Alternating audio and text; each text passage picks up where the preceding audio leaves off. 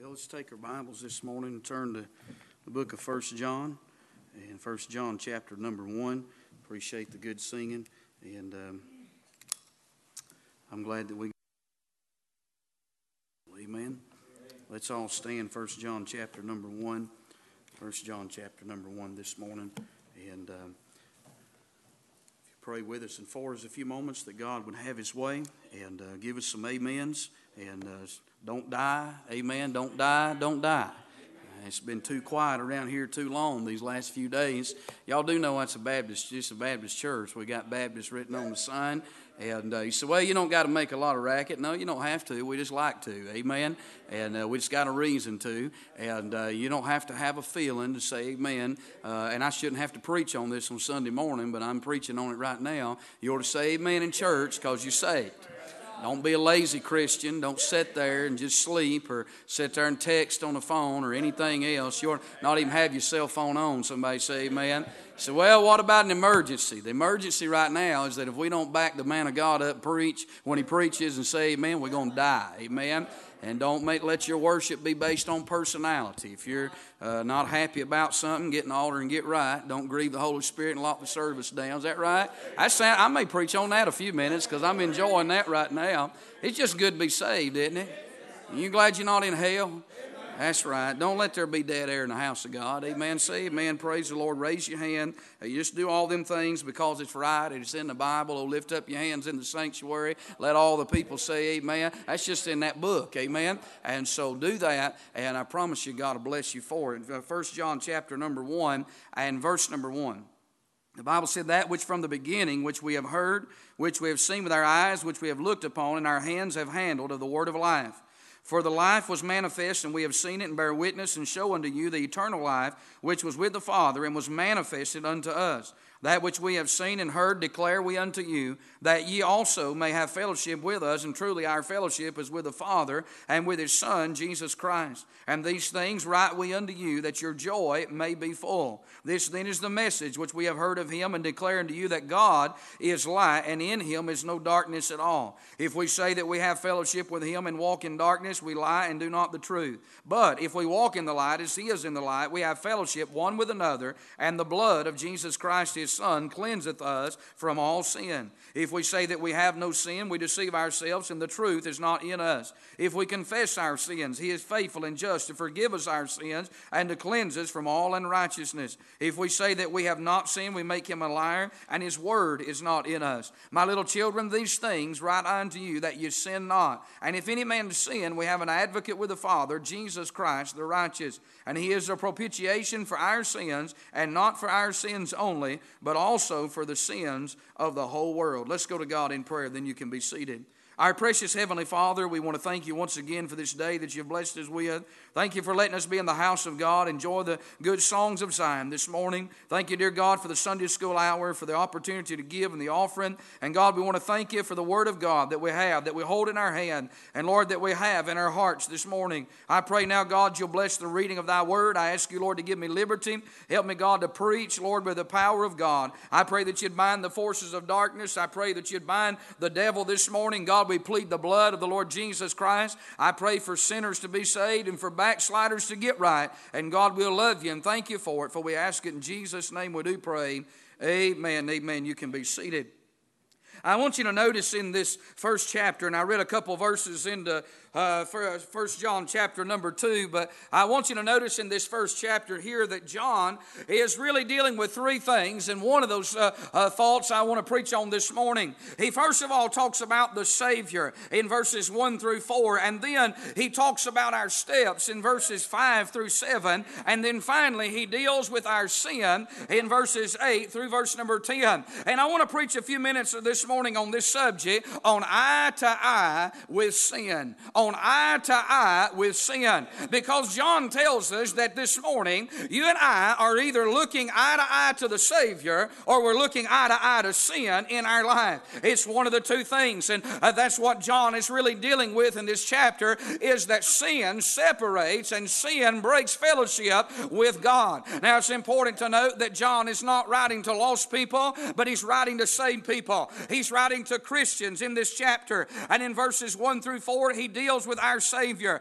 And he tells us in verse number one that Jesus Christ, our Savior, is the eternal one. As he says in verse number one, that which is from the beginning, which we have heard, which we have seen with our eyes, which we have looked upon, and our hands have handled of the word of life. Now, j- j- listen, John talks about Jesus here, and he calls Jesus the word of life. And he says that Jesus was in the beginning. Do you know in the Bible there's three beginnings? In Genesis chapter number one, the Bible said, In the beginning, God created the heavens and the earth. And then in John chapter number one, the Bible says, In the beginning was the Word, and the Word was with God, and the Word was God. Talking about this word of life in verse number one, the same was in the beginning with God, and all things were made by Him, and without Him was not anything made that was made. In Him was life, and the life was the light of men. And John goes on to talk about that Jesus in that chapter. But there's a beginning in Genesis chapter 1, there's a beginning in John chapter 1, and then we find here in First John 1 another beginning as John is talking about Jesus once again.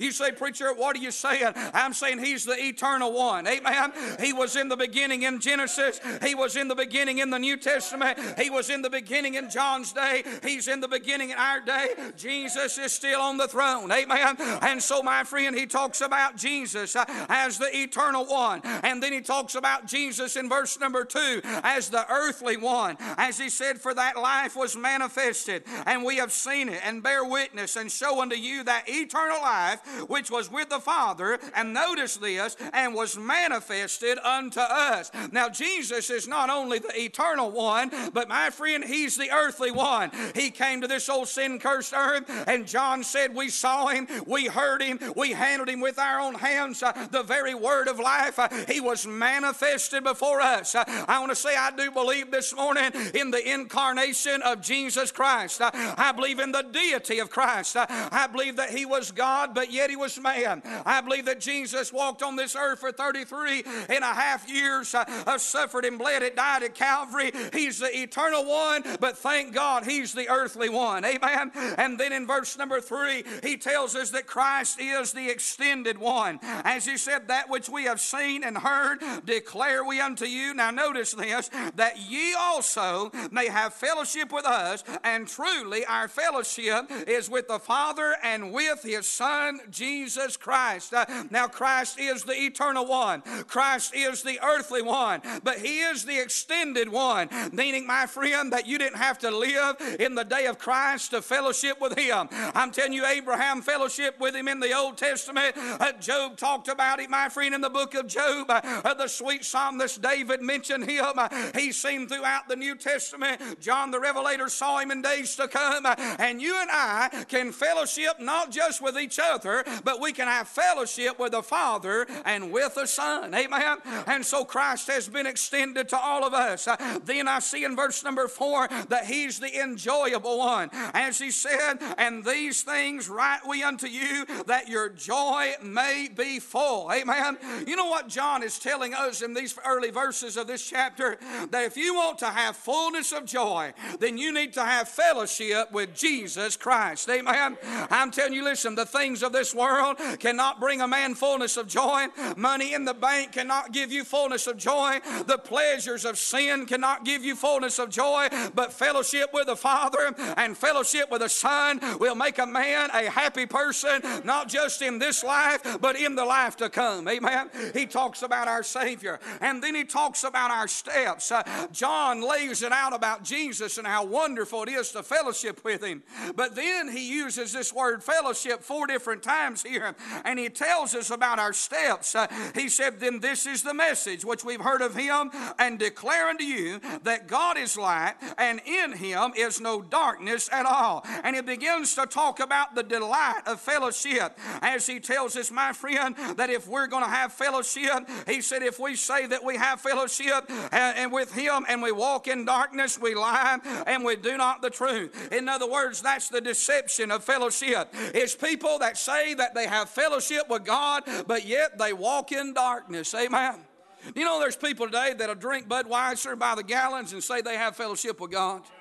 In fact, I was in a restaurant and I don't listen to country music and wouldn't waste my time. After I got saved, I left all that stuff behind. Amen. Uh, but I tell you, I was in a restaurant the other day and there was some crazy song playing uh, that said something about God is good and beer is great. I'm telling you, listen, the longer I sit there, the madder I got. Amen. That's offensive to me as a Christian that somebody would write a song about God and they don't say God is great, they just say God is good, but they say beer is great. So that tells you where their heart is, isn't it? And that's what this verse is saying. You can't say you have fellowship with God and walk in darkness. Amen. I'm telling you, friend, there's people that'll live neck deep, deep in sin, and they'll come to church and pile up in the choir and sing. They listen, they'll go to Sunday school, they'll say amen to the preaching. I tell you, there ought to be some shame uh, about sin when it's in our life. Amen.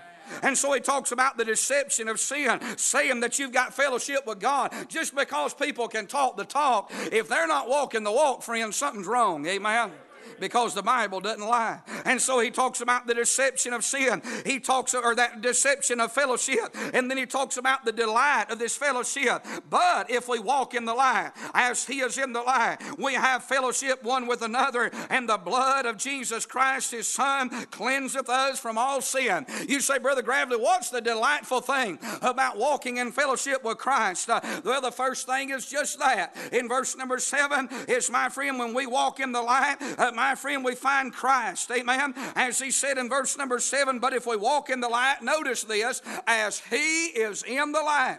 Friend, if you're going to walk with Jesus, you're going to have to walk in the light and not walk in darkness. Amen. In other words, you can't hang out at the honky tonks. Uh, you can't hang out with a beer drinking crowd. Listen, you can't hang out with a cussing crowd. You can't fill your mind full, of filth and sin and all kinds of wickedness. Uh, in other words, you can't be eye to eye with sin and be eye to eye with the Savior at the same time. And my friend, that's what he talks about. If you walk in the light as he is in the light, you're going to have fellowship with him. I like that verse because it tells us where to walk walk in the light, and it tells us how to walk as He walked. We're supposed to be an imitation of Jesus Christ. Isn't that right? And he tells us here that we find Christ. We find Christians in verse number seven. He said that if we walk in the light as he is in the light, notice this, we have fellowship one with another. Do you know that when people are eye to eye with sin, when people, my friend, have got sin in their life, one of the first things they want to do is they want to break fellowship with the church. They want to break fellowship with the brethren. They may not get out of church, but the people they used to love, they no longer love anymore. They find them people down at the job. They find them people down down there at, uh, at some other place. Uh, uh, they find them a different crowd to hang with. They change their hitching post. Uh, they may still come to church, but they don't want to be around Christians. They may be saved, but they just don't want to hang out with them. You know why that is? because their fellowship is wrong. They're not walking in the light. But when you walk in the light, guess what? You'll love this crowd right here. You want to be around this crowd. This crowd, listen, will be a blessing to you. We're not perfect. We got imperfections, but thank God you just love everybody That's what that old time religion will do for you, amen and you'll find Christians and, and you'll find a covering, as he said, that the blood of Jesus Christ, thank God, the blood covers it all. Amen. And you find a cleansing, as he says, that it cleanseth us from all sin. Now, I want to tell you something this morning. I'm glad that the day I got saved, God cleansed me. Aren't you thankful for that? But I was going down the road the other morning and I was headed to preach chapel over to Christian school, and, and I was going down the road, and I, I started talking to the Lord, and I said, Lord, I said, I just want to confess anything and everything that you can bring to my heart and mind. Uh, Lord, I, I, just want to be as clean as I can. And you know what? I prayed from the time I left Rossville to the time I got over to uh, uh, over to Nicholsville. And you know what? I, I, was confessing sins the whole time. And when I pulled up, I still had pl- plenty more to confess. You say, preacher, are you that wicked? Sure we are. Amen. Uh, I'm telling you, friend. Uh, uh, listen, but I felt so good. I felt so clean in my soul, brother. I'm telling you, I'm glad that you can get a daily cleansing uh, in the Word of God and in prayer. You can keep short accounts with God. You can keep the way clear and let nothing between your soul and the Savior. And this, he talks about our steps. But now we come to the last point of this message, and mainly, uh, primarily, the heart of this message this morning. He talks about our sin. John lays it out good. He, he mentions the Savior. He mentions our steps that we can walk with God and fellowship with God. And I want to tell you, that ought to be the delight of every Christian this morning is that we want to fellowship with the Lord. How many y'all want to fellowship with God this morning? You can. God's made it available. But my friend, there's something that separates our fellowship. There's something that breaks our fellowship with God, and it's sin. And in these verses this morning, John tells us how that we can deal with sin, how we will deal with sin in our life. He tells us there's four ways that we deal with sin. And this morning, I thinking, uh, I want you to think with me for just a few moments in these verses about being eye to eye with sin. Because here's what we want to do. A lot of times, we want to ignore our sin when the Bible says we ought to identify it. My friend John tells us in this text this morning he tells us there's four ways to deal with sin. Number one, he tells us in verse number eight that we can cover our sin. He said, if we say that we have no sin, we deceive ourselves and the truth is not in us. Now, nine times in these verses that we have read this morning, John uses the word sin over and over and over again. He's bringing sin to the surface. He's wanting us to take a good look at sin, and not just any sin, but he wants us to take a good look at our sin. And he says, Don't cover your sin, and we cover it by saying we have no sin. And he says, When we do that, we deceive ourselves. In other words, if there's a man or there's a woman sitting here this morning, and you would think, oh, Well, I don't have any sin sin in my life, then the Bible says you're deceived. Amen. Because therefore to him that knoweth to do good and doeth it not, to him it is sin. He said in verse John chapter 5 and verse number 13, all unrighteousness is sin. And so he gives us both a positive and a negative when it comes to sin. The fact of the matter is we're sinners this morning. I'm glad we're sinners saved by the grace of God. But my friend, listen, we ought to confess our sin. But too many times people are guilty of covering the sin that's in their life. They want to act like it's not there. You know, when you think about covering sin, it's kind of like a closet in your house. You shut that door and everything looks good on the outside. But when you open it up, you see what it really is on the inside.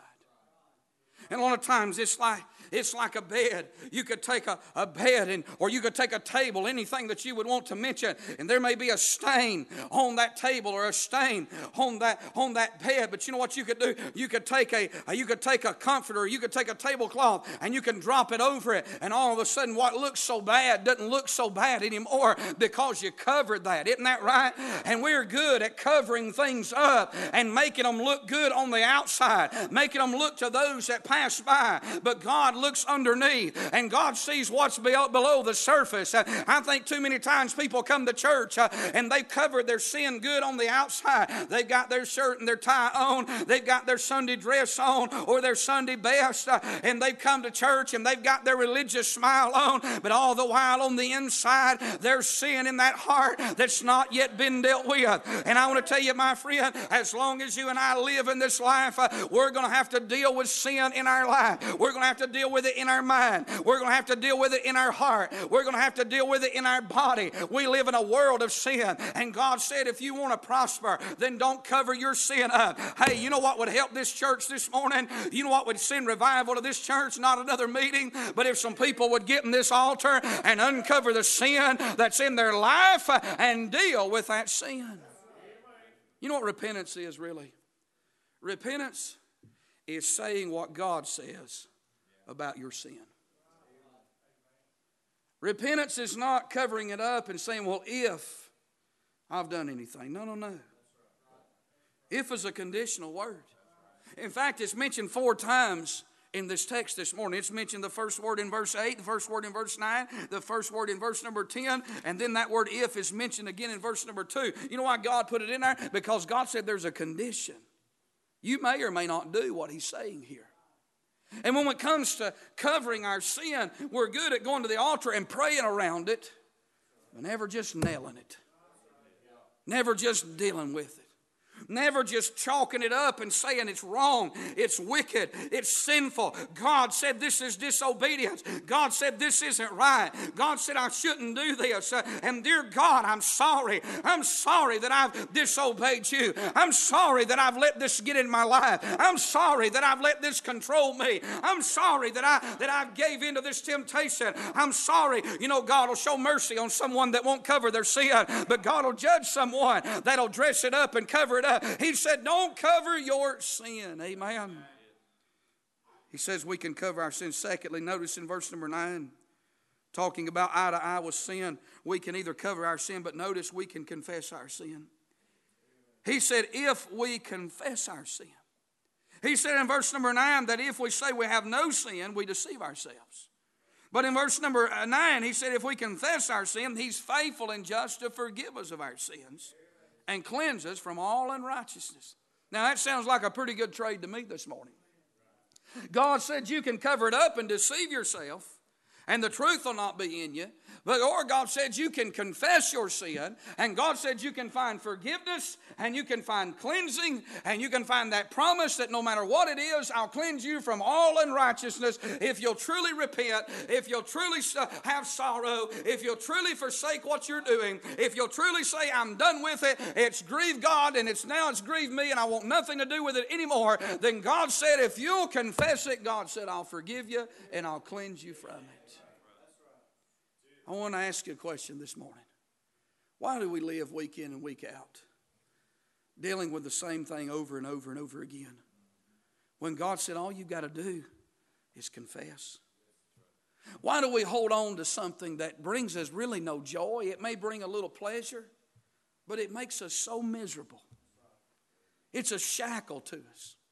I've seen people in a service, the Spirit of God put them under conviction. And I didn't know what all was going in their life, but I knew they were troubled. I, I knew the Lord was, was, was tra- and by while I'm on the subject, and this is no reflection on anybody that's went this morning, but when the invitation is given, by the bathroom's not an exit plan. Amen. Somebody say amen to that. I understand somebody's got has got issues and they have to slip out the restroom. I know that. But if you're one of these people, every time the preacher gives an invitation, you got to go to the restroom. There's something wrong, and it's not your bladder. Somebody say amen. Amen. Brother, I'm telling you, listen, uh, you don't need to go that way, amen, and run from God. You need to get on this altar and confess it and find forgiveness. You say, Preacher, you're just being mean. No, I'm trying to help you. I love you this morning. I don't want you to live in defeat. I don't want you to be miserable. Hey, your preacher has prayed for you. I love you. I want to see you get some victory in your life. Uh, I don't want anything bad for you. Uh, hey, listen, I love you enough to tell you the truth. Don't run and hide in there from God. Get on this altar and get some help and go forward with the Lord. Amen. I'm to tell you, we could have revival. I'm telling you, God could turn this church upside down. I've seen Him do it. I've seen Him save people. I've seen Him pull us out of ditches. I've seen when it looked like it wasn't no spirit left. I've seen God send a resurrection, and it just took one person getting their heart right with God and turning this thing back. Brother, I'm telling you, it is yet to be seen what God could do in this place if we would just confess our sins. Now, how many of y'all, don't lie to me on this, how many of y'all has ever had an argument with your wife? All right. Some of you must be asleep. You didn't raise your hand. Me and my wife's had a few down through the years. And uh, you know something? You'll say things when you're in arguments you don't mean. Isn't that right? I'm seeing halos everywhere right now. I just live, I'm sorry, I live in a real world too. And uh, we'll say things sometimes, we'll get in a fuss about something. But I'm going to tell you something. I cannot let that go too long. I ha- we have to say we're sorry. I think that's one reason why we say things sometimes, because we know we're going to say we're sorry. I was counseling somebody one time and they said something and said that was just awful. And I looked at her because I had said that before. Amen. Y'all smile, nod your head. We're going to put a tape recorder in your house, see how holy you are. Amen. but you know what? I can't let the sun go down on my wrath. I can't sleep on the couch. I can't sleep face toward the wall. Amen. Boy, it's quiet now, ain't it? Hey, you say, why can't you do that? Because I can't talk to God the next morning. if I'm not right with her and she's not right with me. Now we don't have knockout dragouts. There's not holes in our wall and they ain't, they ain't dishes broken. But I'm telling you, listen, I'm talking about that's how the Holy Spirit, the least little of a spat, you've got to fix it. You've got to make it right. We can't just go on like nothing ever happened. There has to be a coming together, a compromise, an agreement, saying, I'm sorry. I shouldn't have said what I said. I shouldn't have did what I did. You say, preacher, why are you saying that? Because I watch people in church all the time. I watch them snub people. I watch them be ugly to people. I watch them high hand people people. I watch them turn their head away from somebody else, not speak to somebody else like they're better than somebody else. Uh, can't shake this person's hand, can't talk to that. I'm going to preach on all of that this morning. Uh, gossip, back by. Hey, you know when somebody's talking about you, when they can't look you in the eye and smile and talk to you, there's something bad wrong, uh, and they'll go on the whole time and act like they're right with God. Hey, friend, I'm telling you, ain't no more right with God than a billy goat. Somebody say amen to that.